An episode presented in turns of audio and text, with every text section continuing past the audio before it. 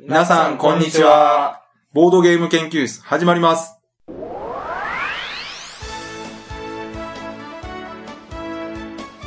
このウェブラジオは、ボードゲーム歴の浅いメンバーがボードゲームについてワイワイガヤガヤ話す内容となっております。私が第一研究員の川崎です。第二研究員の吉田です。第3研究員の直江です。よろしくお願いします。はい、お願いします。お願いします。はい。はいさて、ゲームマーケットはい。 2014春が終わってうん。 1週間経ちました。はいはい。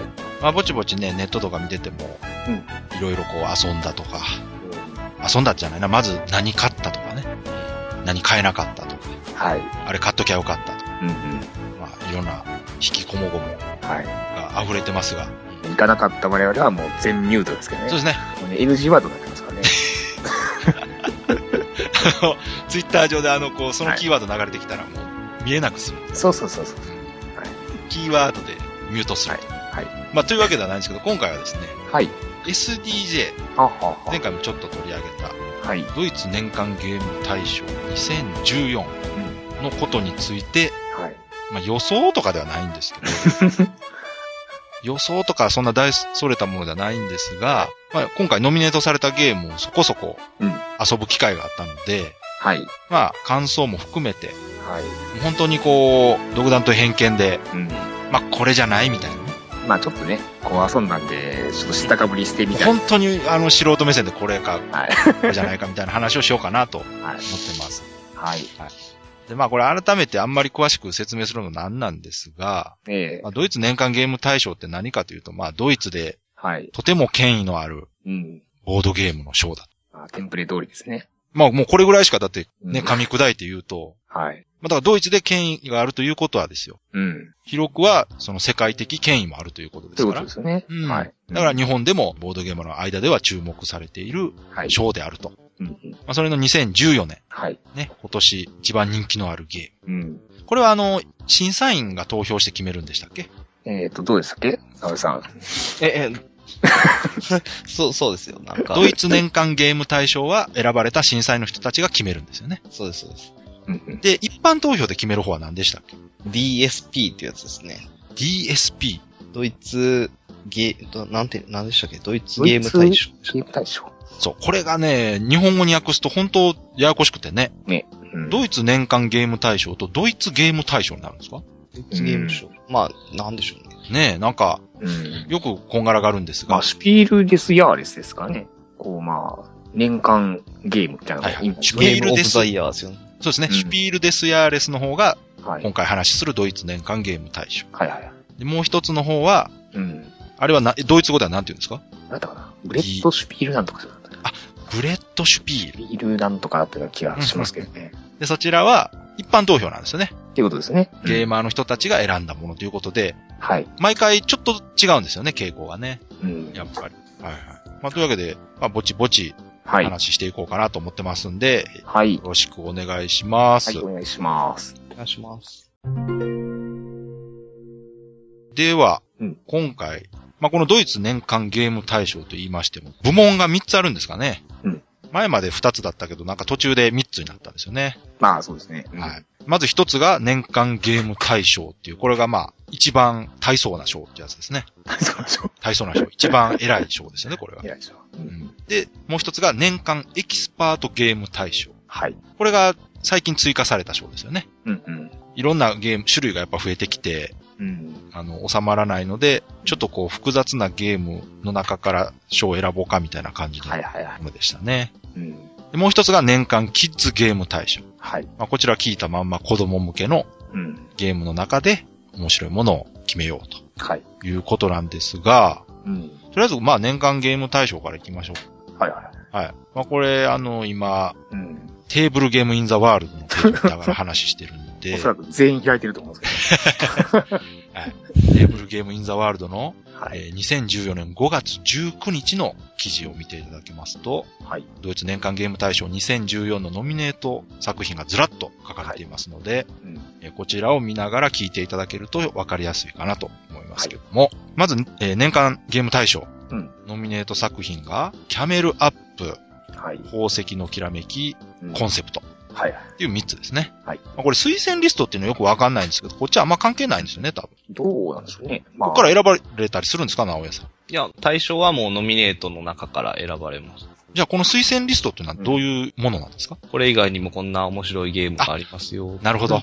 惜しくも漏れたけれども、時点ってことですね。そうです。じゃあここに名前が上がっただけでもやっぱり目につくわけですもんね。うん。じゃあとりあえずこれ順番に行ってみますはい。キャメルアップ、こちら遊んだことない人いますか遊びましたみんな。あ、すみません。あ、遊んでないです。直江さん遊んでないはい。遊んでないな、遊んでないって言ってください。今聞いたのに。ほうほうほう。じゃあ私と吉田さんは遊んだことがある。そうですね。はい。直江さんこれどんなゲームかは知ってます、全く知らないです。どんなゲームなんですか見た目も知らない。あの、なんか、ピラミッドみたいなのがあるでしょそうですね。うんうんうあん。となんか、ラクダのコマが重なるっていう。おおほうほうそ。そあ、れもだうけしてます。だいぶ分かってますね、それ。もう今のが90%ですね。もはい。えまさしくね、その通りで。まあ、キャメルっていうのは、まあ、もう、ラクダですね。うはいはい。ラクダレースをモチーフにしたうん。ゲームになってまして、はい。まあ、プレイヤーはそれぞれ、どのラクダがうん勝つかを、まあ、かけて、はい。ギャンブルですね、かけて、えー当たれば、あれ、お金がもらえるんでしたっけね、一応。でしたかね。はうい。ん。まあ、それだけのゲームなんですよ。本当に簡単なゲーム。うん。うんまあ、ただ、その、さっき言った、ピラミッドのコンポーネントというかですね、うん。ピラミッドの中に、その、ラクダのコマの色に対応するサイコロが入ってまして。はいはい。で、そこから毎回1個サイコロを、毎回というかあの、うん。サイコロを振るという行動を選ぶと、サイコロ1個振って、うんで、出た色のラクダが、そのサイコロの目だけ、はいマスを進むと。うんうん。途中で、どのラクダが何位になるとか、はい。 1位になる、最下位になるとか、まあいろいろ、いろんな条件に対してかけて、うん。最終的に一番お金稼いだ人が勝ちとはい。いう、まあシンプルなギャンブルゲームなんですが、はい。いろいろ要素があるんですね、途中にね。うんう。ん。まあ、ただまあ、確かに面白いんですけど、うんうんうん。ゲーム対象かというとですね、はい。まあ、ちょっとやっぱ物足りないかなという気はするんですあが、まあ、やっぱりこのゲームのその売りとしては、うんさっき直江さんがもう言われたことがもう全てだと思うんですよね。うんうん。このピラミッドのあのコンポーネント、まあ、確かに見た目はね、そうん、楽しそうな。う、ダメのあの、オリジナリティうん。そと、まあ、あとそのラクダがね、上に乗っかるっていうところの、うんこう、あ 相乗り的な、うですね。パーティー性ですよね。あそこは特徴的ですよね。うん。ボードゲームでよくあるレースゲームタイプのゲームってね、はい。その同一のマスの中に、うん。コマが入った時の処理っていうのがだいぶうん。重要なんですよね。はいはい。同じマスに後から来たものは入れないのか、うん。入れるけど、どうするの先かに。ね。そうですね。前に追い抜かすのか。はい。で、このキャメルアップの場合は、最初にいるラクダの上に、後から来たラクダが乗っかる形になるんですよね。うんうん。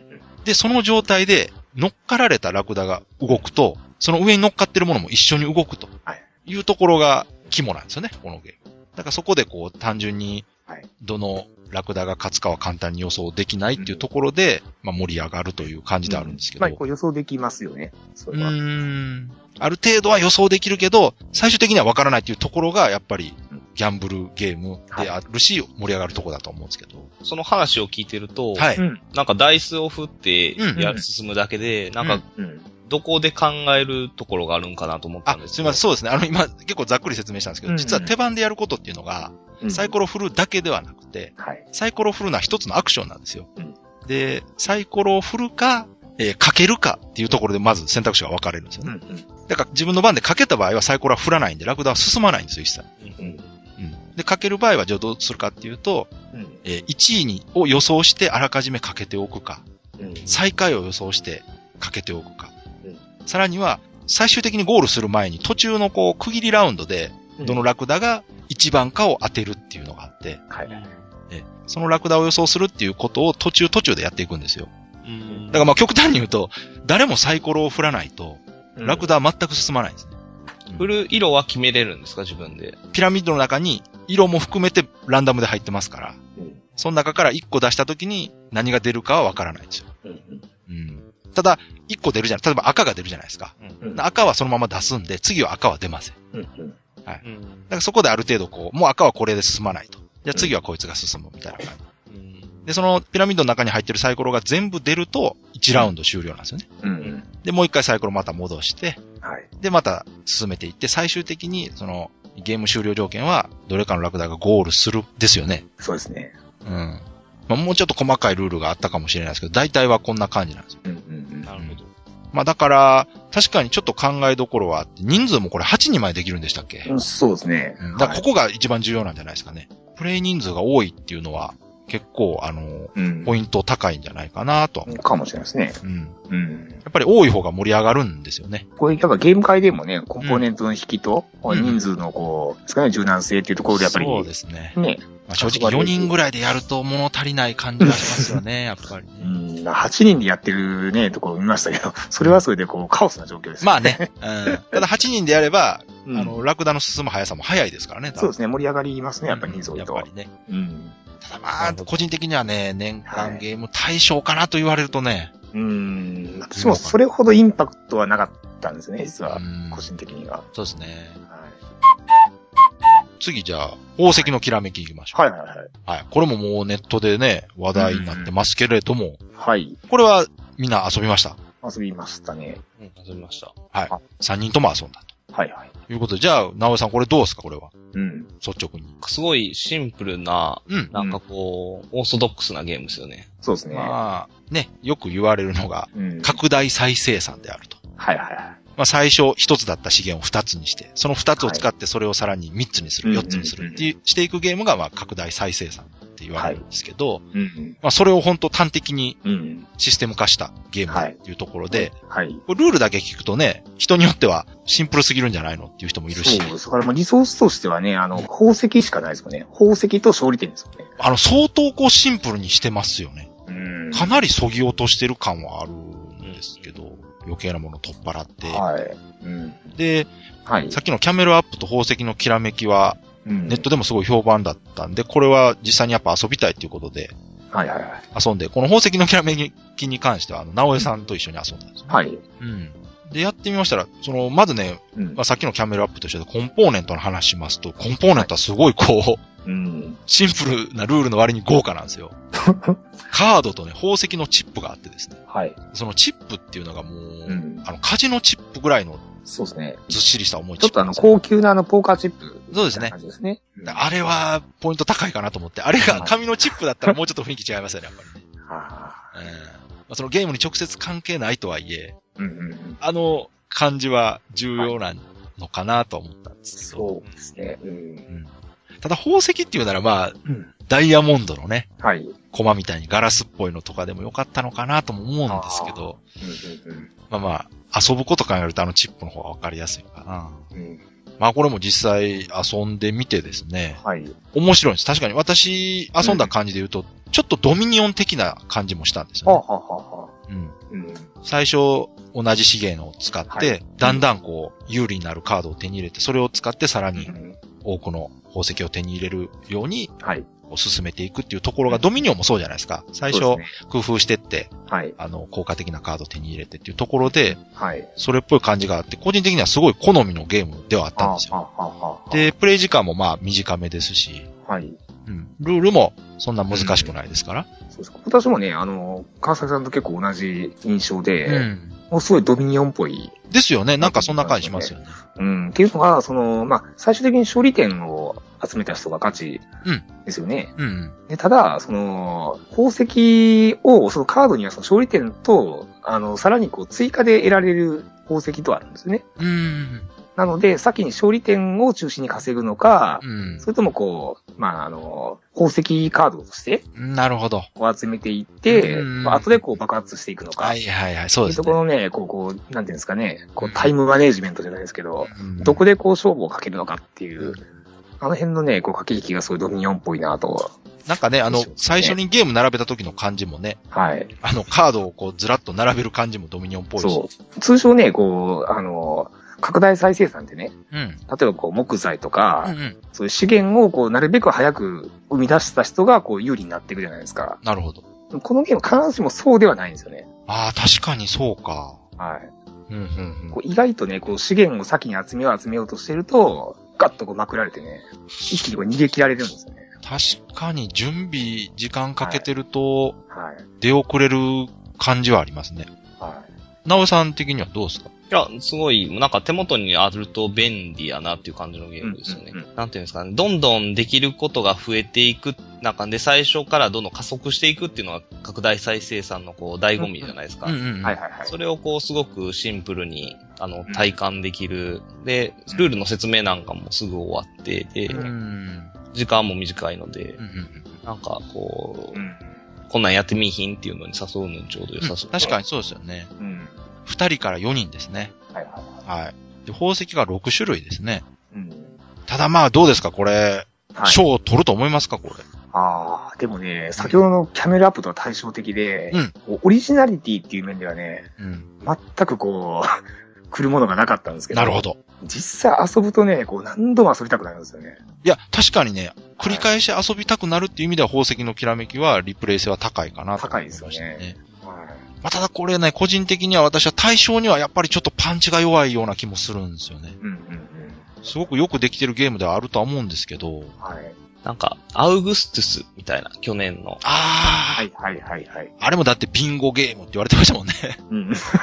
アウグストゥスよりはその戦略性は高い気はするんですが、はい。コンポーネントもうん結構しっかりしてて、ううん。ん。なんていうんですかね、いいんですけど、はい。もうもう一歩なんか欲しかったなみたいな。ああ、わかる。あちょっと物足りない的な、そこがちょっとアウグストゥス似てるなって。ああ、なるほどねあ、。なるほどね。うん。アウグストゥスもね、決して悪いゲームではなかったんですけどう、ん。かなり運ゲー的な部分もあるし、うん。そこが嫌いな人には合わないかなとは思ったんですが、宝石のきらめきに関しては、アウグストゥスよりは幅広いかな、ゲーム、ちょっと考えたい人にも遊べるゲームかなっていう気はうんうん。するんですが、そまあうでたすね。ね対象かというとな、ここが微妙だあな。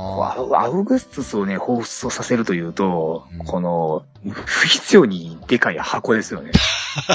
そこか。こ確かに。そこ行きますか。もうこ確かのにゲームがね、もう、もう一回り小さければ、もうすごくあの、わかります。素晴らしいゲームだと思うんですけはいど。。これあの、内容物がですね、はい。カードはい。と、まあ、宝石のチップなんですけど、はい。これね、箱をどれぐ らいあれどれ、プエルトリコぐらいありますそう、うん。いわゆるアグリコラとかあ、あアレアの中箱って言われる大きさですよね。ですよね。はい。スカスカですよね、これ。スカスカでしょう、これは。まあまあ、あんまりね、またそのことを言うとですねね。ただ、箱の大きさもゲーム対象には関係があるという説もありますから。あうんあまあでもね、我々にとっては逆効果でしょう、これ は。去年はちっちゃいのが取ったんですよね。花火が。そうそうそね、う花火が取って。まだゲームとしては申し分ないんですが、その対象っていう意味でははい、どうなんかなっていう感じだですから。ね、アウグストゥスの時にね、こう、もうちょっと箱が小さければうん取れたんじゃないかって話してたじゃないですか。はいはいはい。あの回の放送ね、聞いてないと思うんですよ、作者の人は。間違いなく聞いてなあいんですだけ言うたのにっていうね。ね。うん。まあやっぱね、日本語っていうのもあって、うん。伝わりにくいこともあったとは思うんで若干ね。すけど、まあ我々の宣伝不足っていうのもあったんですかね。届かなかったですね。やっぱうん。まあぜひ今回は聞いてもらって、はい。活かしてほしいです。取れ、もし取れなければね。そうですねはい。じゃあ次、三つ目、コンセプト。はいはい。これがですね、私は遊んだことないんですが、お二人どうですあかあ、私もないですね。僕もないです。ついに3人とも遊んだことがな いと。どんなゲームか知ってますかいやー、私も遊んでるのを旗から見見た。見たことありますか見たこ私とははさっきネットで調べ、初めて見た目をはい。確認したんですが、うん。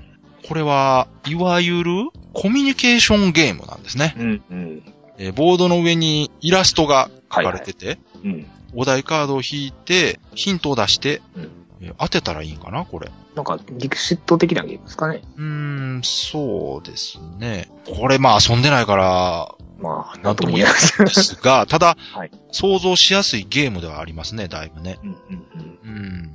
どうやろう、今回この3つって本当にバラバラですね。うん。うん。ゲームとして全然違うものが選ばれてるっていうところがうんうん面白いというか、ギャンブルと拡大再生産とコミュニケーションゲーム。 2012年もそんな感じでしたよ。どんなうんん。でした ?2000 ロバの橋が、まあ、コンセプトみたいなポジションで、うん。で、ベガスが、おーップみたいな。ははは。で、あと、キングダムビルダあああ、キングダムビルダーか。あの年すごかったですね、確かに。ははは。あの、結構意見分かれてましたもんね。うん。これビルダーやろうっていう人と、はいはいベガスやろうっていう人、かなり、ベガスも強かったですもんね。確かに。ああ、ただ、あの時の3つに比べると、この3つはちょっと弱い気はするな。ああ、どうなんでしょうね。僕個人的にはビルダーとかベガスに比べたら、あやあっ。ぱちょっと弱い感じがしますね。うん、うんインパクトとしても。うん。じゃあどうしましょうとりあえずこの中から1個予想しときましょうか。まあ、コンセプト全然何も触れてないですよ。 まあ、遊んでないですからね。 遊んでないのに触れるのはね、難しいんですよ。あの、ホビージャパンがね、コンセプト、はいうん日本語版出しますよね。あ、そうなんですかなんかこの間発表してませんでしたということは、うん今のところ日本語版が出るのが決定してるのはコンセプトだけということですかっていうことですキャかメね。ル。これは一つちょっと考慮に値するんじゃないですか。日本語化されるということはどういうことかという。あとはですね、あの、うん去年の対象がうん。花火ですよね。花火。まあ、だからこう、この花火にこう近いものは選ばれにくいってことですね。なるほどね。でうん、消去法からいくとね。なるほど。うん。花火に近い。ということはまあ、一つは小箱であるんですね。なるほど。まず。で、協力ゲーム。そして、コミュニケーションゲーム。。いやー、コミュニケーション。あ、そうです かあとはそのフランス人の作者のゲームであるもうさ、なるほどね。と。はい。いうところのこう重複するところを消していくと、おのずと答えが。うん、じゃあ、私は、はい。個人的にじゃあ、もう宝石のきらめきにします。この中で行くなら、はい。わ案外コンセプト、きそうかといや、思いコまンす。セプトもね、確かに遊んだことないですけど、見た感じで行くと、なとんかってもおかしくはなさそう。面白そうやなとう思っんて。、そうですよね。うんうん。なんか盛り上がりそうな感じしますもんね。うんうん、吉田さんどうですかまあ私はね、まあちょっとコンセプト遊んだことない、なんとも言えないんですけど、まあ、ダントツに面白かったのは宝石のきらめき。そうか。じゃあ、とりあえず2票ということで、あれ 宝石のきらめき、直江さんは研究室としては宝石のきらめきにしましょう。私個人的にはコンセプトも確かにあ盛り上がりそうな感じがするんで、あ。ああるかもコンセなプトってでもフランスのゲームじゃないですか。うん、うん、うん。あ、そうですね。それっぽいですね。ちょっと2年連続でフランスって。いやー、わかんないですよ。ヨーロッパ暑い、 暑いよ、みたいな感じで、オスには。ああ。ドミニオンに取らせた分をここで回収していくのかもしれないですけどね。ああ。そろそろね、2012年もキングダムビルダーですから、うん。そろそろこうドイツのゲームがね、確かにね。やばれてもいいんじゃないですかねう。んそれ言ったら2011年クワークル、これもきっとアメリカやったんちゃうかな。あららね。その前のディクシットもフランスでしょフランスですからね。その前のドミニオンもアメリカですから、ね。う交互んアメリカ、フランス、アメリカ、アメリカ、フランス。ということはもう一回フランスや。じゃあコンセプトかな、これ。よし。じゃあコンセプトにしよう。コンセプトで誰も遊んでない。今ね。はいコンセプトで。はいまあ、遊んでないってことは逆にね、こううん未知数なわけですから。そうで。す。はい。まあ、どっちみちね、これ当たろうが外れようが何もないんで。そうですね。はい。はあい。のー、無責任に予想します。は年い。間ゲーム大賞はコンセプトに決定という。もう一択ですね。一択ですね。はい。はい。はい。きっと面白いです。はい。きっと話題に上がらなかったキャメルアップとかね。まあ、どうなろうが、まあ、面白いですけどね。はい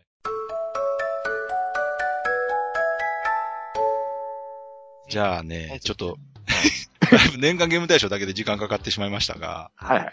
じゃあ次行きましょうか。はい。えー年間エキスパートゲーム大賞。実はこの話がしたかったんですよ。あ、そうなんですか。本当は。キッズ大賞ではなくて、あの、あ、じゃあ先キッズ大賞しましょうか。 すみません、キッズ大賞の一つあものわかんない、ねキッズ大賞正直、私、どれもわからないんですよ。私もどれもわからないです。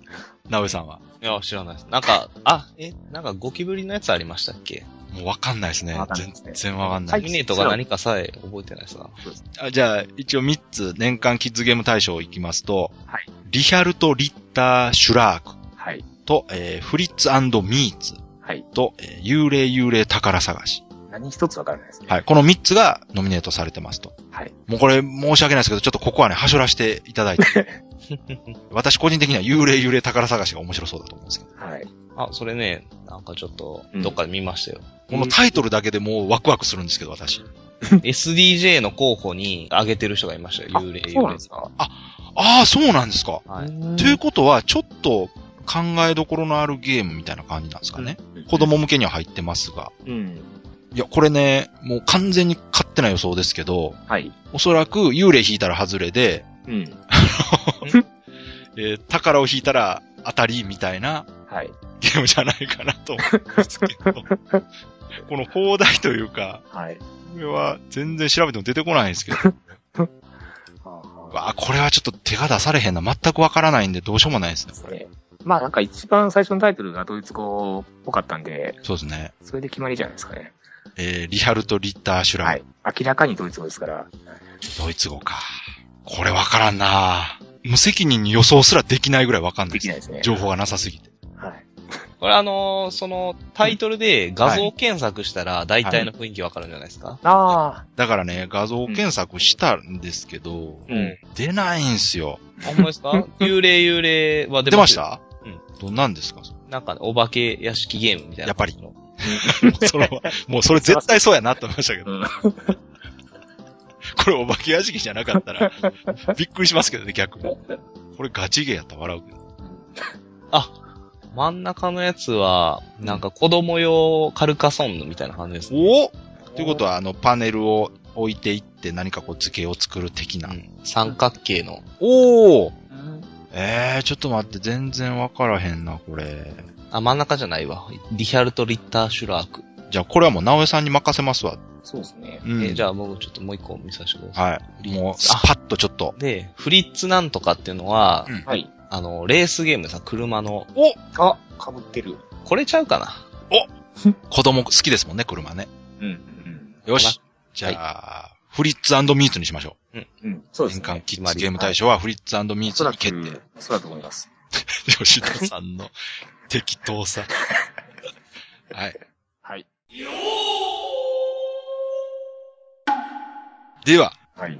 いよいよ私個人的に一番話したかったこの年間エキスパートゲーム大賞。はい。はい。これがですね、えーはいまずコンコルディア、コンコルディア、はい。次にイスタンブール、スタンドですね。はい。で最後にロココの仕立てやとはいはいはい。いうことで、こちらもあのネットをちょっと調べれば、うん。たくさんはい。レビューなり、写真なりが上がってくることだとは思うんですけれども、はい。まあこれズバリこれ3つはい。すべて遊んだ人はいますかまあ私は全部、わあ、素晴らしい。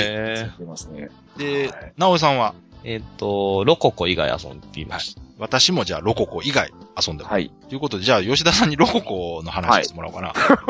まあ、どんなゲームなんですかこれもう見たままですか仕立て屋のゲーム。そうですね。あのーまあちょっと曖昧な記憶で喋るんで、細かいところはあるんですけども、はいまあ、ロココの仕立て屋っていう、うんまあ、ゲームなんで、うんまあ基本的には、あの、洋服の材料です。ああ、こう、毛糸とか布とかを集めて、でそれで、えっ、と、服を仕立てると。うん。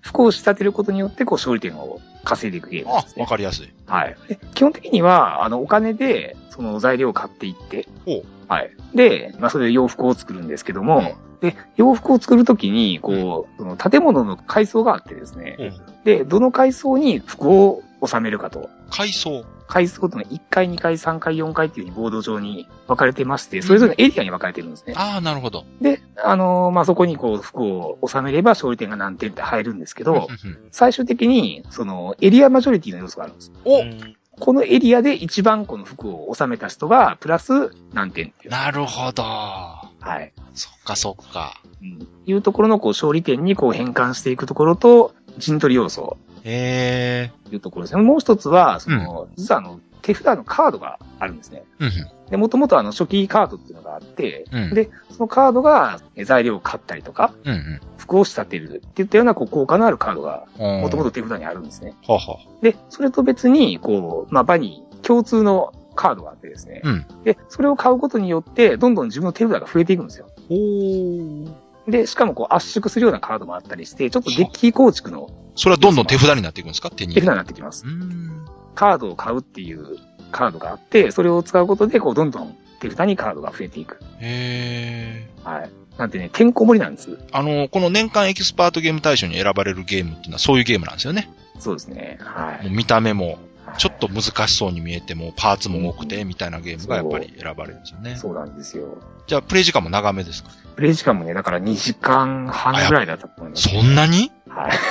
インスト入れてですかはいインスト、まあ、ちょっと初回っていうこともあったんで、はいい。は長めになったと思うんですけど、まあ、少なくとも2時間はかかるゲームをい。ですね。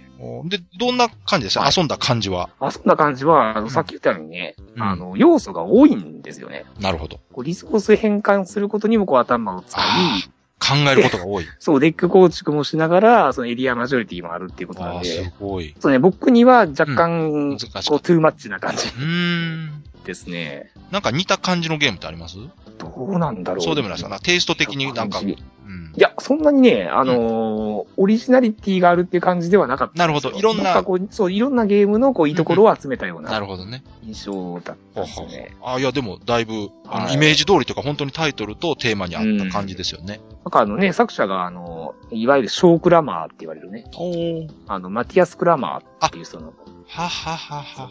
で、川崎さんの好きなね、グレン・モアうんうんうん。と、あとあの、ランカスタあ、そうですね。ー、この作者はいではすい。ね。なんか、共作みたいですね。作者の名前3つぐらい入ってはますけど。はははうん。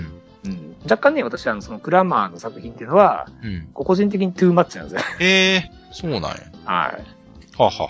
まあゲームとしては多分ね、私の方ほあの、一緒に遊んでたうん、その友人は結構面白いって言ったんで、うんまあ、好みの問題だと思うんであすよ、でしょうね。う。うんん。じゃあ次、イスタンブールにしましょうか。はいはいはい。これはまあ3人とも遊んでるということで、うん。これも話題になってましたよね。出ましたね。これどう説明したらいいんですかね、これ。うんイスタンブールの街の中を移動して、商人なんですね、自分が。うんうんうん。で、物を売ったり買ったりしながら、最終的に宝石を5つ手に入れたら勝ちでしたっけうん。そうですね。はい。まあ人数でこれ変わるとか言ってましたけど、はい。で、その宝石を手に入れるためにいろいろこう、うん。いろんな場所に行って行動してうん。勝ちを目指すといううんうん。ゲームなんですけど、はい。これね、見た目がね、まずいいんですよね。見た目いいですね。あの、ポストカードぐらいのボーードを16枚ぐらいあんのかな、あれ。うん。ちゃんと見とこうか。まあ、見た目としてはあのね、二人用のあの、ターギに似てますね。ああ、そうなんですか。ターギーってそんな感じなんですか。そんな感じですね。そのボードを組み替えることではい難易度が変わるんですよね。うんうん。あ、16枚ですね。16枚のボード。このボード1枚が1つの場所を表してて、うんうんえー酒場だったり、うん。市場だったりみたいな。はいで、その場所に行くと、そのうん。うん場所でできることが、うんうん。えー行動が行えると。はい。で、これ面白いのがあれなんですよね。あのー移動する時の移動の仕方がね、うんうん自分の駒がこう、一番上に乗ったこう、駒の塊というか、うん。うん。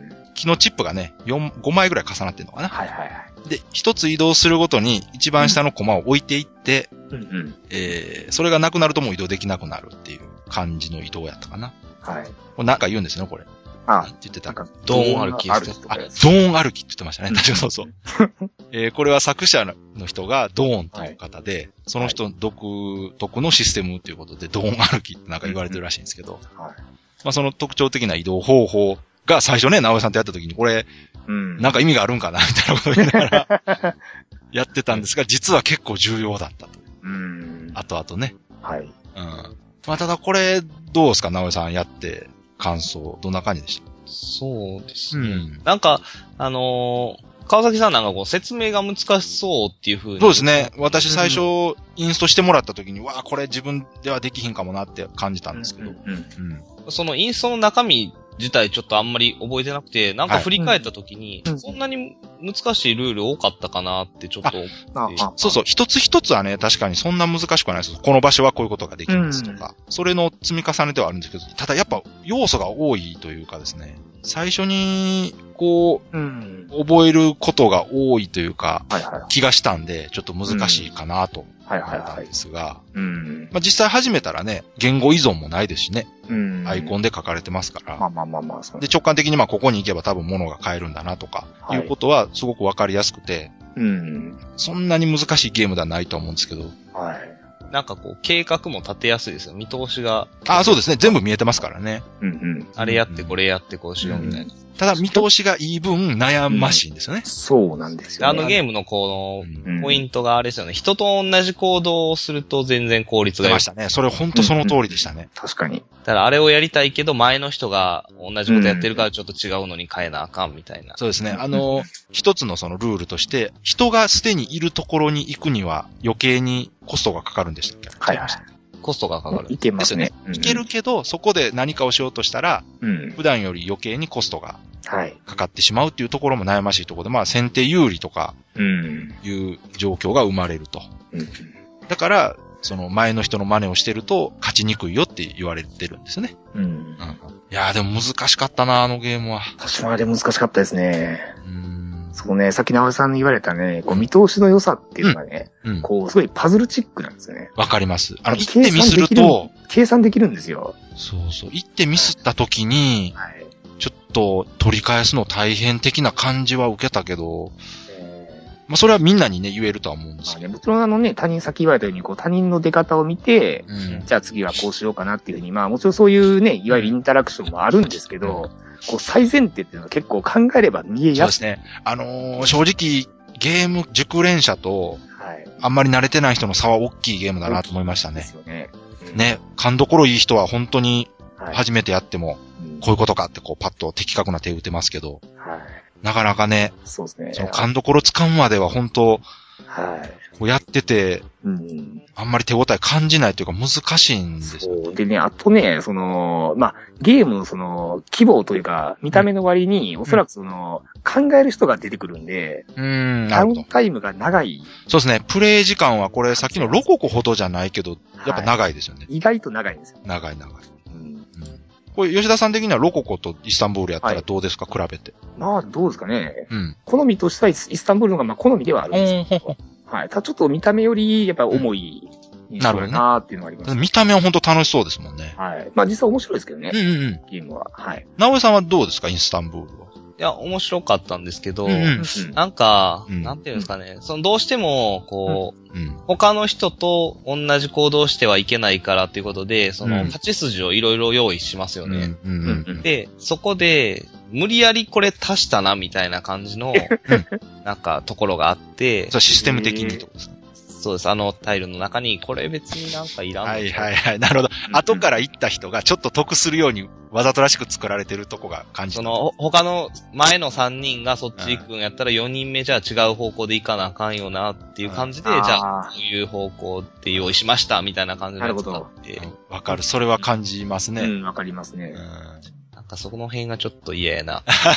わざとあらでしく。もなるほど。私なんか個人的にそういうの見ると、あ、これはちゃんとテストプレイを重ねて、うん。多分こう、改良してったんだなって感じはするんですけど、確かにちょっとね、それがね、こう、美しい感じやったらいいんわですかけどる。あの、わざとらしさを感じるとちょっとね、冷めます。あ そうですね。あ調整感見えると、こう、やっぱりね。わかるわかる。いや、それすっごいわかるんですけど。うん。うんさすがに。いや、直江さん、私一緒に遊びましたけど、すっごいもう、悩んでましたからね。面白かったです、見てて。いうんうんうん。や、これこうしたらこうなるし、ってこう、かなりね、考えていって売ってましたから。うんうん。やっぱその悩ましいっていうのは面白い。うん。っていうまあ初見とは言えね、直江さんぐらいゲーム経験あるとまあそうですよね見えること多いですからね。あ、の、やっぱり、ある程度どうすれば、勝ち筋っていうのは分かってるはずなんで、うん。うん。じゃあ、これ最後、えーコンコルディア。はいはいはい。これは3人とも遊んだんですね、これもね。はい。うん。で、これも、えーはい私は、直江さんと一緒に遊びました。はいはい。はい。これ、吉田さんどうでしたコンコルディア。そうですね。コンコルディアはね、もう私多分、何回ぐらいかな。もう、あ5、6回言ってましたね。だいぶ遊んでる んですね。と思うんですけどう、んうんまあ、ゲームはでも川崎さんもされたんですよね。はい、しました。はい。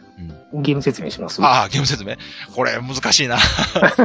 えーこれってはい、どこの地図でしたっけあれ、どこって言ったらいいんですか、まねあ、ヨーロッパ、なんかヨーロッパドイツらへんじゃ、あ、そっか。うん、そうですね、うんヨーロッパ。ヨーロッパ周辺。ヨーロッパの地図があって、はい。まあ、そこに、あの、各都市うん。に、こう、えー都市が書かれてると。はいはいで、。それぞれはこう、道でね、繋がってるんですよね。うんうんで、そこここで、えーこの都市では、こういう、あの、資源が産出されますよ、みたいな、こう、チップがバーっと置いてあって。はい。で、えー自分はあれ何なんですかね商人なんですかねあれは。商人かな交易する人ですね。ですよね。はい。もう、ボードゲームのテーマでもう山ほどある交易ですよね。はい。だから、まあ、いろんなとこに行っては、い資源を手に入れて、うん えーまあ、それを売ったり、はえい。ー買ったりしてお金に変えながら、はいはい。えーまた、えーいいものを手に入れて、みたいな感じで、えー最終的にその、これが変わってるんですよね。最終的に、なんて言うんですかあれ、カード。何カまあ、さーっきね、川崎さん言われたように、こう、いろんなこう都市があるので、ド、うんそのお金を、お金と資源を使いながら、こう自分の家を、家駒をこうね、ああ、そうかそうか。建てていくんですよね。そうやそうや。拠点を作るんですよね。そうですやそうや。うん。で、その最終的にその拠点を一番作った人が勝ちではないんですよね。そうですね。うん。最後にね、いろいろはい条件があって、うん一つの領土に一番家を置いてる人は何点みたいなはいはいはい。何点入るみたいなカードとかいろいろあるんですよね。これ、はいなんて言ったらいいのでその勝利条件が書かれたカードをはい。手に入れていくんですよね。基本的には、あの、さっきうんのロココと同じような形で、こう、そう基本手札みたいなのが6枚ぐらそうい、。じそうなんですよ。実はロココ聞いてて、コンコルディアと似てると 思って。そうなんですよね。はい。で、同じように、こう、場にカードが並んでいるんで、うんそのカードもこう、どんどんこう増やしていって、自分の手札にできそるうと。そう。あ、そう。だからね、私が実は一番、こう、グッと来たのはそこだったんですよ。はいはい。まあ最初にまあ、ボードバッと見て、はいまずボードがでかいのも嬉しかったんですけど、うんうんでそこにこう、その資源チップっていうのは毎回ある程度ランダムになるようにバラバラっと置いて、はいはい。で、じゃあどうするんでしょうって言ったら自分の手番になるとまずカードを、手札からカード1枚プレイしてくれと。はいで、その手札自体は全員同じ条件なんですよね。うんうん。最初に6枚ぐらい持ってるのかな ?6 枚そうですね。7枚か。はい。で、それぞれそのカードに効果があって、うん。えー例えば、えー攻撃しますとか、移動しますとか、うんうんえー資源生産しますみたいなね、はいカードがあって、で、その手札っていうのが使い切りなんですよね。うん。そうですねで。使うと減ってって、はい。で、だからどっかでそれを回収しないとできることがなくなってしまうんですよね。はい。で、その手札回収するカードっていうのが手札にあるんですよね。そうそうです。あれがちょっと面白くて、うん。何これと思って。はい。だから好きな時にこう手札回収できて、うんはい。さっき言ったその勝利条件が書かれてるっていうのがその手札なんですよね。そうですね。はい。その特殊効果が書いてあると同時に、うん。あの、そのカードの中に、その、なんですかね、勝勝利条件というか、ですよそねの。ボーナスのその条件が書いてある、そうそうう。そうそう。で、終了条件がだからその、うん。そのカードが場からなくなるか、えー一人の人がすべての、はい。その手持ちの家を立て切ってしまうかで終了条はいは件い。なんですけど、そうですね。まあこれやっぱ難しいな、これなんか説明がな。うん。まあただ、はい。すごい面白かったんですよ、私個人的に。うん。川崎さん熱かったですよね。うん、イスタンブールとコンコルディアは遊んだんですが、もうコンコルディアの方が私の中ではうん。かなり面白くて、はいはい。最初聞いた時は本当よくわかんなくて難しそうだなと思ったんですが、はいい。ざ始めたらもうすごい簡単で、うんもうカード出したらそのカードにやることが書いてあるし、はい。でやることもね、別に、えー移動して家建てますってピッとこう家置いて、うんうん。で資源もらいますとか、はい。えー資源手に入れたら、なんか自分のね、持てる分決まってるから、はい。こう置いてって、うん。溢れそうならまた売ってお金に変えてみたいなとか、あの辺のこう、やりくりする感じも楽しかったし、うん。あのー同じ作者のね、うんあの、ナビゲーターにやっぱりちょっと似てるとこはありますね。そうなんですよね。ナビゲーターの人なんですね、これ。マック・ゲルツでしたっけはいはい。で、私もそのナビゲーターは見たことあるんですけど、遊んだことはなくて、はいはあの、何でしたマンカラロンデル。い。 ロンデル。ロンデル。ロンデル。 ロンデルね。はい。ロンデルシステムなんですよね。輪っかがあって。はい。で、ナビゲーターはその、ロンデルだけど、このコンコルディアはそのカードでロンデルっぽいことをしてるんですよね、だから。選択肢がある程度限られてくるんですね。そうですね。ロンデルっていうのはその、直前に行ったことは、しにくくなるんですよね、次確か。しにくいというか、できなくなるのか。そうですね。ほぼはほぼい。できない。ほぼできない。で、コンコルディアもそうなんですね。だから手札から捨てるけど、その、初期手札って重複してないんですよね、効果がね。基本的には捨てるものもありますけど、基本捨てないですね。そうかそうか。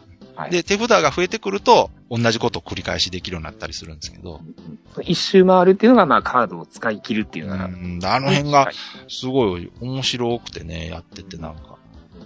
まあ、個人的にあのカードを持つ、持ってプレイするっていうのが好きっていうのもあるんですけど、はいはいろいろ好みな要素があって、いうん。すごい面白かったなと思って。もちろんね、プレイ時間やっぱそれなりに長くて、うん。やっぱり1時間半とかはいはい。ぐらいはかかってたと思うんですけど、うんこれ決してあれですよ、買ったから面白いとかじゃなくて、もうかなり大負けしましたあかった ら、んね。ですかコンコルディアかなり大負けしましたあ、。そうですか。はい。でも、はい。わ、次絶対これやったら勝てるわって思ったんですよ、やっぱその時に。これね、このコンコルディアの良さの一つがそこなんですよね。だから吉田さんが何回も遊んでるってそういうことでしょそういうことです。はい。何回も遊びたくなりますよね、これね。そうですね。なるなる、確かに。こう、なんかね、いいゲームの条件としてう、んやっぱ勝った時には、これ自分がうまくやりくりできたから勝ったって思えるゲームですよね。負けた時は、まあ、次は多分うまくいくんじゃないかっていうね。うんうんこう、勝っても負けてもこう楽しいってやっぱりいいゲームうん。ですよね。そうですよね。そう。うん。直江さん、どうですかな全然何も考えてなくて。 いや、いいです。あでもなんかね、ナウさんがね、前、ツイッターでね、うんコンコルディアに賞をあげるならナビゲーターにあげてくれみたいなこと、なるほど。。はい。こう、 やっぱりつぶやいたんねですから、。そうですね。あの、得点が、ううん。はい最後の最後までほとんどこう、わかんないじゃないですか。はい。まあ自分の得点も含め、そうですね。そこは確かにちょっと、あはの、い、変わってましたよね。ボードに最初にね、得点、うんなんて言うんでしたっけあれプラマートラックですか。そうそうそう。得点トラックがボードの縁にね、ついててうん、もちろんこれゲームしてる途中にこう増減するのかなと思ったら、はいえ、最後にしか動きませんって言われて。 ナビゲーターもそうですけどね。そうなんですかはい。でもね、ナビナビゲーターはパッと見ですぐわかるんです。あの、どういうことそうでですすかね。わかりま個す、ね。人ボードが、ちっちゃい個人ボードがあるんですけど、はい。うんそこになんか、ちょっとしたコマを置いていくんですね。はいはい。それをパッと見たらすぐ大体、あ、あの、あの点数かなって。あ、じゃああの、アグリコラみたいな感じなんですね。はい。っていうかねあ、その、得点のシステムがナビゲーターとほぼ同じなんですよ。うん一緒なんですよ。一緒なんえただ、その、はコンコルディアははい手札やから、はいパッとわかんないじゃないですか。何枚どれを持ってるって。うんうんあ。ーそういうことか。ナビゲーターはそれがこうオープンに個人ボードに並んでる感じであす。なるほど。あはいの、恩恵トークンっていうのがあって、はい。各分野で、それがこう、どんどん恩恵トークン取っていくと、この分野は、もともと2点あったのが5点になるとかね。あかける何かみたいな。ーあ、そういうことですか。特化していって、その恩恵トークンもたくさん持ってると、こう、かけるで、こう、点数がドーンとこう、高くなるっていう。あまあ、同じなんですよ、システムは。それ聞いたらナビゲーターやりたくなるな、やっぱり。はい。ただ、はい。ただ、今、直江さんが言われいた、こう、目で得点が分かってしまうっていうのが、やっぱ長所であり、あ短所でもあるわけあ、です。そういうことか。はい。吉田さんからするとそこは辛いそう。です。ナビゲーターはね、非常に苦しいゲームですね。そうか、上手い人とかそこを見て、はいこう、攻め方変えてきたりとかするわけですね。もうもう取り返しがつかないですし。そうか。はい。じゃあ、私とかみたいにあんま慣れてない方からすると、見えてないものがある方が有利なんですね、じゃ有利というか、まあ、あの、苦しみが、その、実感しなくて済むっていあ。うあ、。そういうことか。あ、なるほどな。 そうかそうか。他の人を見て、はい。わあ、自分めっちゃ負けてるわとか、はい。気づきにくいでしょ確かにね。はい。家たくさん建ったらなんか気持ちいいでしょいや、でもコンコルディアはもう家立ってる数でわかるもんな。もう後半絶対勝てへんと思いましたもん。いや、それもそうでもないですよ。あ、そうっすか。はい。そうか。そんなことはないです。家一番建ててる人は基本的に勝ちにくいですよ。え、嘘ほんまにほんまに。だってほとんど勝利条件って家立ってる数いに。や、でもカードを買うためのリソースを家につい込んでるわけですから。お、なるほど。だから見た目にそれほど家がないけど、効率よく建ててる人が勝つんですよ。ああ、そういうことか。そういうことです。すごいな。だかならんそのか、人はその人で、こうねう、んあの、勝てるから楽しいし、うん。負けてもなんか家たくさん建てたらね、ああ、なるほ単ど純にな。嬉しいですよ。ははは、そういうことか。で、家もカードもない人はおそらくお金をたくさん持ったりとか、ははは。何かしら資源たくさん持ったりするんですよ。なるほどね。はい。あそれはわかる気するな。うん。なおさん、どうですかなんか言いたいことあるコでしンょコルディアはないっていう空気です。やっぱりね、あーあのね、そうう、んコンコルディアのリソースちょっと種類多すぎないですかなるほど。 ?6 種類か7種類ぐらいあるでしなょ。るほどね。ああ。そこがちょっとやっぱ煩雑だと。ああ、そう、あとマップもね、そう、ちょっと見にくいんですえよ。あれナビゲーターはな種類少ないですかないですよ。お金だけですよね、ナビゲーター。うんうんあ、いや、そうなんですか。まあ、でも、植民地のね、うーん。ああ、あれだワーカーの数とかちょっとありますけど、リソース多いかな ?5 種類じゃなかったっけ種類でしたっけ資源は5種類ですね。うんうんなんかね、僕やった時寝不足やったからか な。むっちゃ難しいなそ。れが原因じゃない ですか。ナビゲーターできる人は絶対簡単ですよ。いや、でも、こう、パッとねうん、はもう、盤面見た時い。にう、ん。もうなんかいろいろ見なあかんなと思って、あは。ね頭がパンクしましたね。なおさん的にじゃあそのコンコルディアとイスタンブールやったらどうですか比べて。もう難しさで言ったら、ううん。断然イスタンブールの方が簡単かな。ああ、そうっすか。コンコルディア、いや、確かに、そうですよ。いろんな要素あるから、考えどころは多いいでやすね。ね、あの、コンコルディアね、うん。あの、おそらく、その、遊ばれた方のほとんどはう、ん。そのカードが見えないんで、うん。その、勝ち負けがすごく分かりにくいっていう意見が多分、かなり多いと思うんですよ。へえ。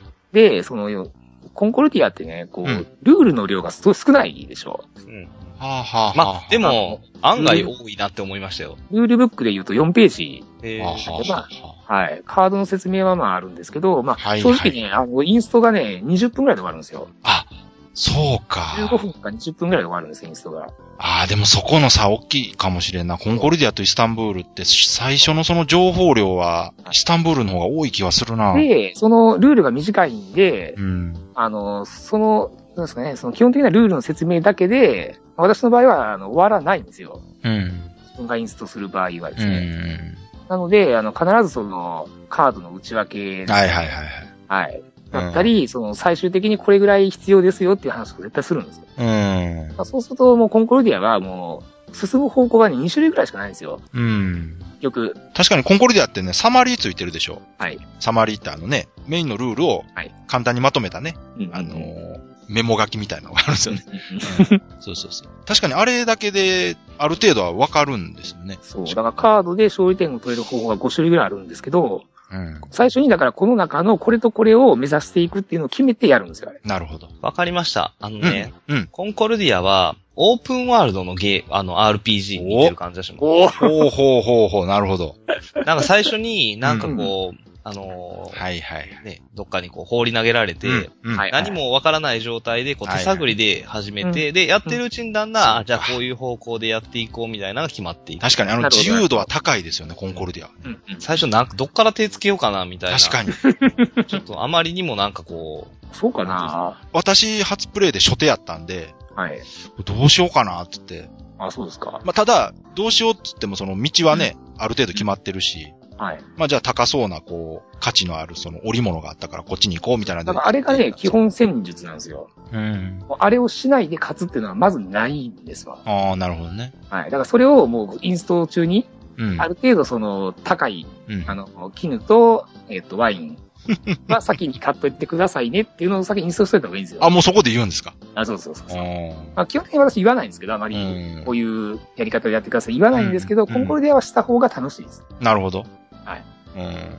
そこを知ってる知らないで、だいぶそう。差があそるの、その勝ち負けということよりも、うん多分ぼんやり感がずーっと残ると思うんですよ。ああ、ぼんやり感な、確かに。そう。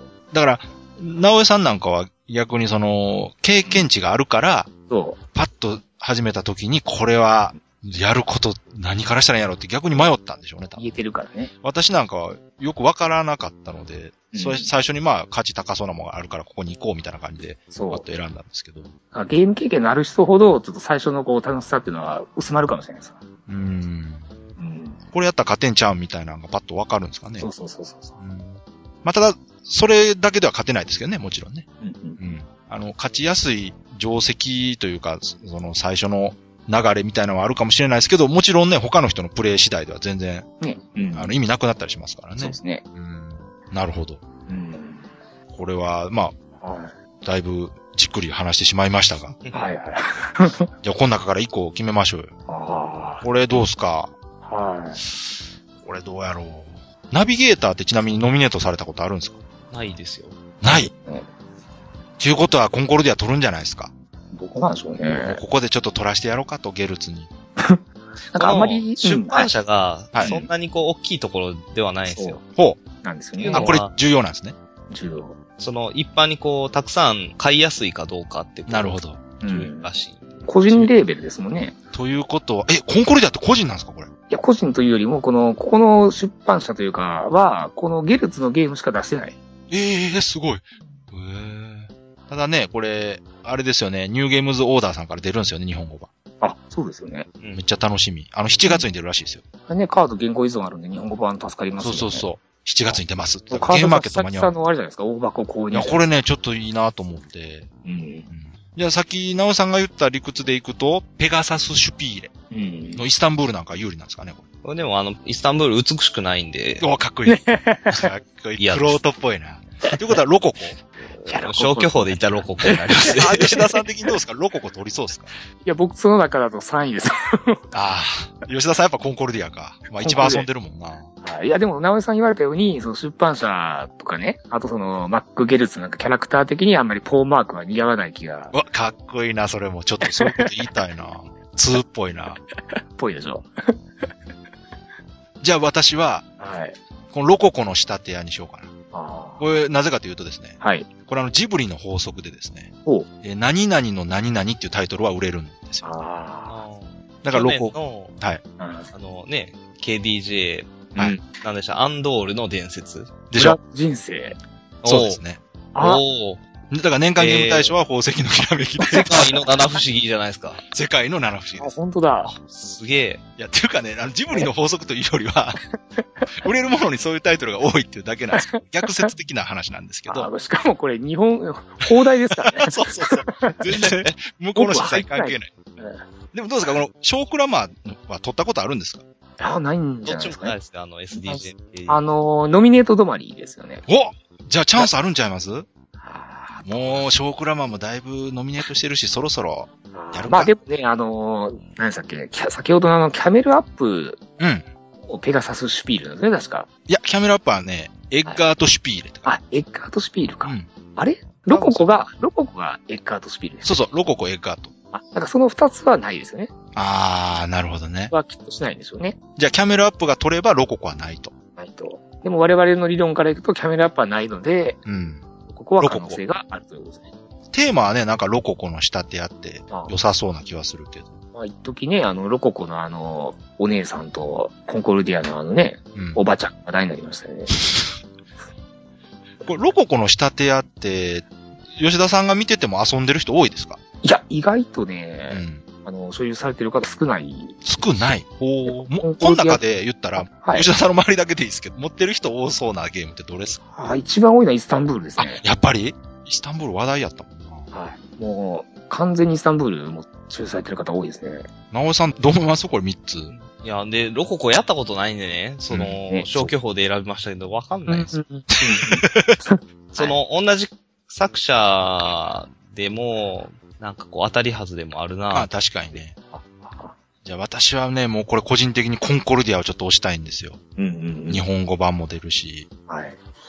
どうでしょうかまあ、個人的には、まあ、コンコルディアが一番好きですけど、いろんな大人の事情を鑑みると、うん。イスタンブールイスかタンな。ブール。なおさんどうですかで僕はさっき言ったように、ロココです。また分かれた、これ。めんどくさいわ。これじゃあ、来週また、これね。来週一般のこんなん引っ張ったらあかんやろ、これ。 その2。答えはこの後すぐって言っ後すて、エぐンディングで来週っていう。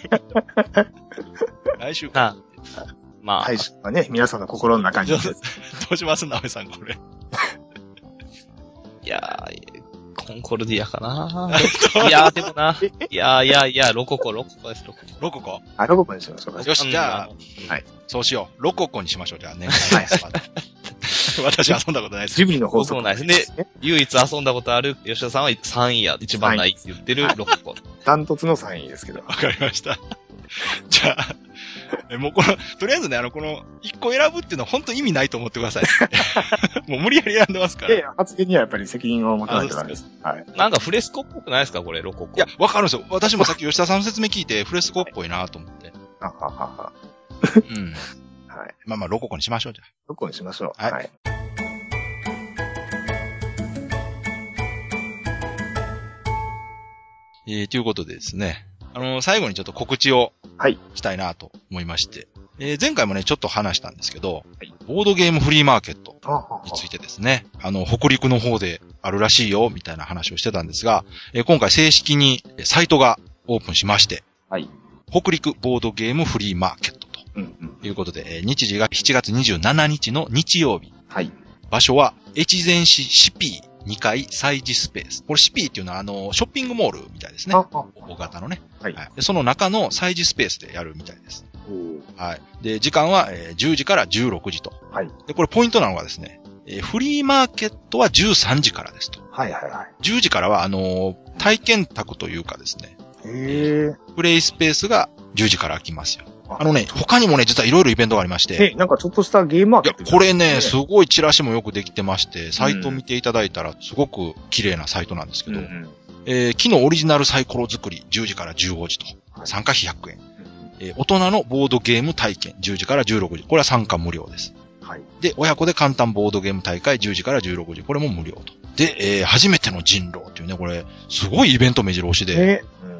ボードゲームフリーマーケットと歌いつつですね、このサイドイベントがすごく充実してまして、はい。でこれなぜこんなことになってるかと言いますとですね、はい。これあの、主催、主催っていうんかなこれ。うん。福井県ボードゲーム普及の会はい。という人たちが主催してるんですけど、えーこれアドレス見るとですね、チャガチャガゲームズになってるわけですね、これ。 はい。えー前回のゲームマーケット大阪ではい。一気に話題になった、うんチャガチャガゲームズさんが主催されているということで。ただ、共同でね、いろんなサークルさんが協力されているということでですね。ざっと見てみますと、はい。共産北陸ボードゲームサークル、はいえーモノバイト万丈遊戯祭、はいはい。えー越前市ボードゲームの会、うんうん。えー金沢万有クラブ、はいはい。大門サイコロクラブ、はい。えー湖北ボードゲーム会、広告プロフィール。はい、チャガチャガゲームズと。はいはあい。の、湖北ボードゲーム会が、滋賀やんやっぱり協賛して ますけど。これ吉田さんは知ってたんです。あ、知ってますけどね。はい。というわけでね、こういう方たちの参加で、えーだからこのあの、オリジナルサイコロ作りとか、大人のボードゲーム体験とか、この辺の方たちが協力で、えー運営されるようですと。はいはいはい。だからね、うん親子さん向けのイベントもやってますし、あの、大人向けもやってて、さらに人狼までカバーしてるというね。ね、結構ね、滋賀からもね、うんあの、行かれる方多いみたいですね。滋賀からやったらどれぐらいですかいや、もうだって、隣県ですからね。ああ、そっかそっか。もう車やったらじゃあ1時間ぐらいでもう行ける大阪行くより近いです。あららら。それは行かないとダメですね、じゃはあ。い。えーそれでですね、えーメインのフリーマーケットは13時から16時とはい。いうことで、これね、一応、あれらしいんですよ。あの、県外から来る人のために、まあ、フリーマーケット自体はちょっと遅めにしたと。あ、なるほど、なるほど。まあ、フリーマーケットってね、あの、行かれた方ご存知ですけど、本当にスタートダッシュがもうむちゃくちゃ重要なんで、そうなんですよね。遠くから来る人はまあ、不利だとんいうことで、ちょっと遅めスタートにあ、これはあり来がたいてでいす、ね。ただいてるようですと。はい。はい。で、現在ね、うんあの、出店者の方募集中だそうなので、はあ。えー興味ある方、ぜひね、サイト見ていただいて申し込んでいただけたらなと。うんうん申し込みが6月の30日までやったかな。はい。でですね、現在スペース取ってる分は、仮に、えー出店者が増えそうならば、うん。さらに大きな会場への移動も検討するとそうなんですね。いうことですので、えーぜひ遠慮なく、はいえーどんどん参加していただければいいんじゃないかなと思います。うんはい。詳しくは、ボードゲーム研究室のブログの方からね、またはい貼っておきますので、北陸ボードゲームフリーマーケットですね。あこれ楽しみですね。ですね。でで、もう一個ね、えー、言ってたら、つい先日、はい。えー発表があったんですが、もう一つフリマが行われるというのでですね、第2回札幌ボードゲームフリーマーケットと。ははははい、いうことで、これ覚えてますかねあの、今年1月の4日やったかなは。うん。年明けて一番最初のボードゲームイベントとう。んでしたね。名古屋がすっぱ抜かれた うんうん。札幌ボードゲームフリーマーケット。はい。 1年経たずに2回目開催とええいうことで、盛況だったんですね、前回ね。そうですね。で、これが、日にちがですね、はい。えー8月の3日日曜日、はいはい。 11時から14時。ああ、す コンパクトですね、これ。うんうんうん。午前中で終わりと。で、場所は、と、なんて思うんや ろ。えーよりあいどこ、おのべかっていうとこらしいですね。はい。どういう場所なのかな。うんうんうん。あえーコミュニティレンタルスペースっええていうところを借りてやられるみたいですね。はいはいはい。はい。こちらの方で行われるみたいなので、うんまあ、こちらはね、場所が場所なので、大阪、東京から行くのはちょっと大変かもしれませんがう、ん北海道の方ぜひね、はい。ね、行っていただけたらいいかなと思いますので、まあ、こんな感じで、はい。フリーマーケットが立て続けに2つ。ね、大阪はいつでしたっけえー、大阪、じゃあちょ、ちょこっとここでまた宣伝しておきましょうか。大はい阪はですね、9月の14日、はいはい。日曜日うん、第4回ボードゲームフリーマーケット大阪と。は会場はね、まだ発表されてないんですけど、おそらくまあ前と同じとこじゃないかなと思っあて新ま大す、ね阪ですね。はい。はいで、こちらの方もね、まだ出店者募集とかも全然始まってないので、はいはいはい。まあ多分1ヶ月前ぐらいになったらね、また、うん、うんうちがあるんじゃないかなと思いますので、楽しみにしておいてくだまあさい。ね、まだ3ヶ月ありますんでね。そうですね。あの、売るためのゲームを ね、今からどんどんまだ買いますんで。同じこと言ってる。はいはい。ねえ。というわけでゲームマーケットが終わったとはいえ、はい。まだまだいろんなイベントがあるよと。はい。でね、ゲームマーケット行った人は買ってきたゲーム遊ばないとダメですからね。そうですよね。うん。これは本当大変ですよ。買うのも大変ですけど、遊ぶのもうんうん。大変ですから。結構ね、関西からもね、東京まで行って、買われて、ね、来られてる方多いですからね。そうですね。うん。はい。こんなとこでいいかな。予想外に長くなってしまったんで、はいまさかゲスト会以外でこんなことになるとはあの、忘年会スペシャルぐらいの長さなんですけどね、ま今あ、カットしどころの、 しどころこれ難しいな。結構、あ、そうですかまあ、なんとかします。はい。あの、でもね、キッズ大賞のところあれ30分くらい喋ってますけど、傷対象。そこは、傷対象だいぶコンパクトになってるでしょうね、多分はい、もうコンパクトになってるでしょうね。うん、だはいぶ削ってあれですから。い。まあ、というわけで、我々の次の目標は、はい。ゲームマーケット大阪の前にフリマかな。関西で言うとね、はい。うんまあ、ゲームマーケットね、行けなかった分、はい。まあ、どっかで遊ばしてもらいましょう。うん。うん。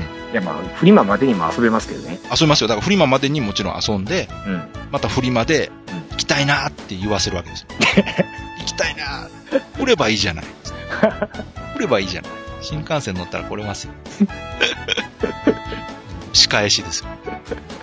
あーなのでちょっとね、は遊びたいゲームいっぱいあるんですよね。やっぱ見てたら。い。そうでなんすよか、ね。あの、ぼちぼち話題作とかが表に出てきてるみたいなんで。まあ少なくともね、あの、今日、これは大賞取るぞ、言ったゲームは遊んどかんとね。えでもやっぱ気になりますよね。あれだけこう、ネットとかで評判になってると、はい。基本ね、やっぱうん。多くの人が面白いって言うからノミネートされてるわけで。まあ、そうですけどね、今日挙げた3作品にね、これ大賞取るぞって3作品で遊んでるのもロココの私だけですからね。ねロココはだってこれ、売ってる人少ないって言ってたじゃないですか。ひどいですよ、これは。ロココ遊ばしてくださいよ。吉田さん持ってるんですかあいや、持ってないです。持ってへんねん。なんやねん。 3位ですもん、だって。あ、そっか。あそうっすねはい。でもあれですよ、誰かが買ったら吉田さん買えなくなるから買わないとダメですよ。あ、そっか。即的に。 いや、でも、直江さん。いや、私とりあえず遊んでみてね。はい面白かったらね。あ、そうですね。はい。まあそんな感じではい。終わりにしときましょうかね。はい、そうですね。はいえーじゃあ今回も最後まで聞いていただいてありがとうございました。いやありがとうございました。はい。それでは皆さん、さようなら。あら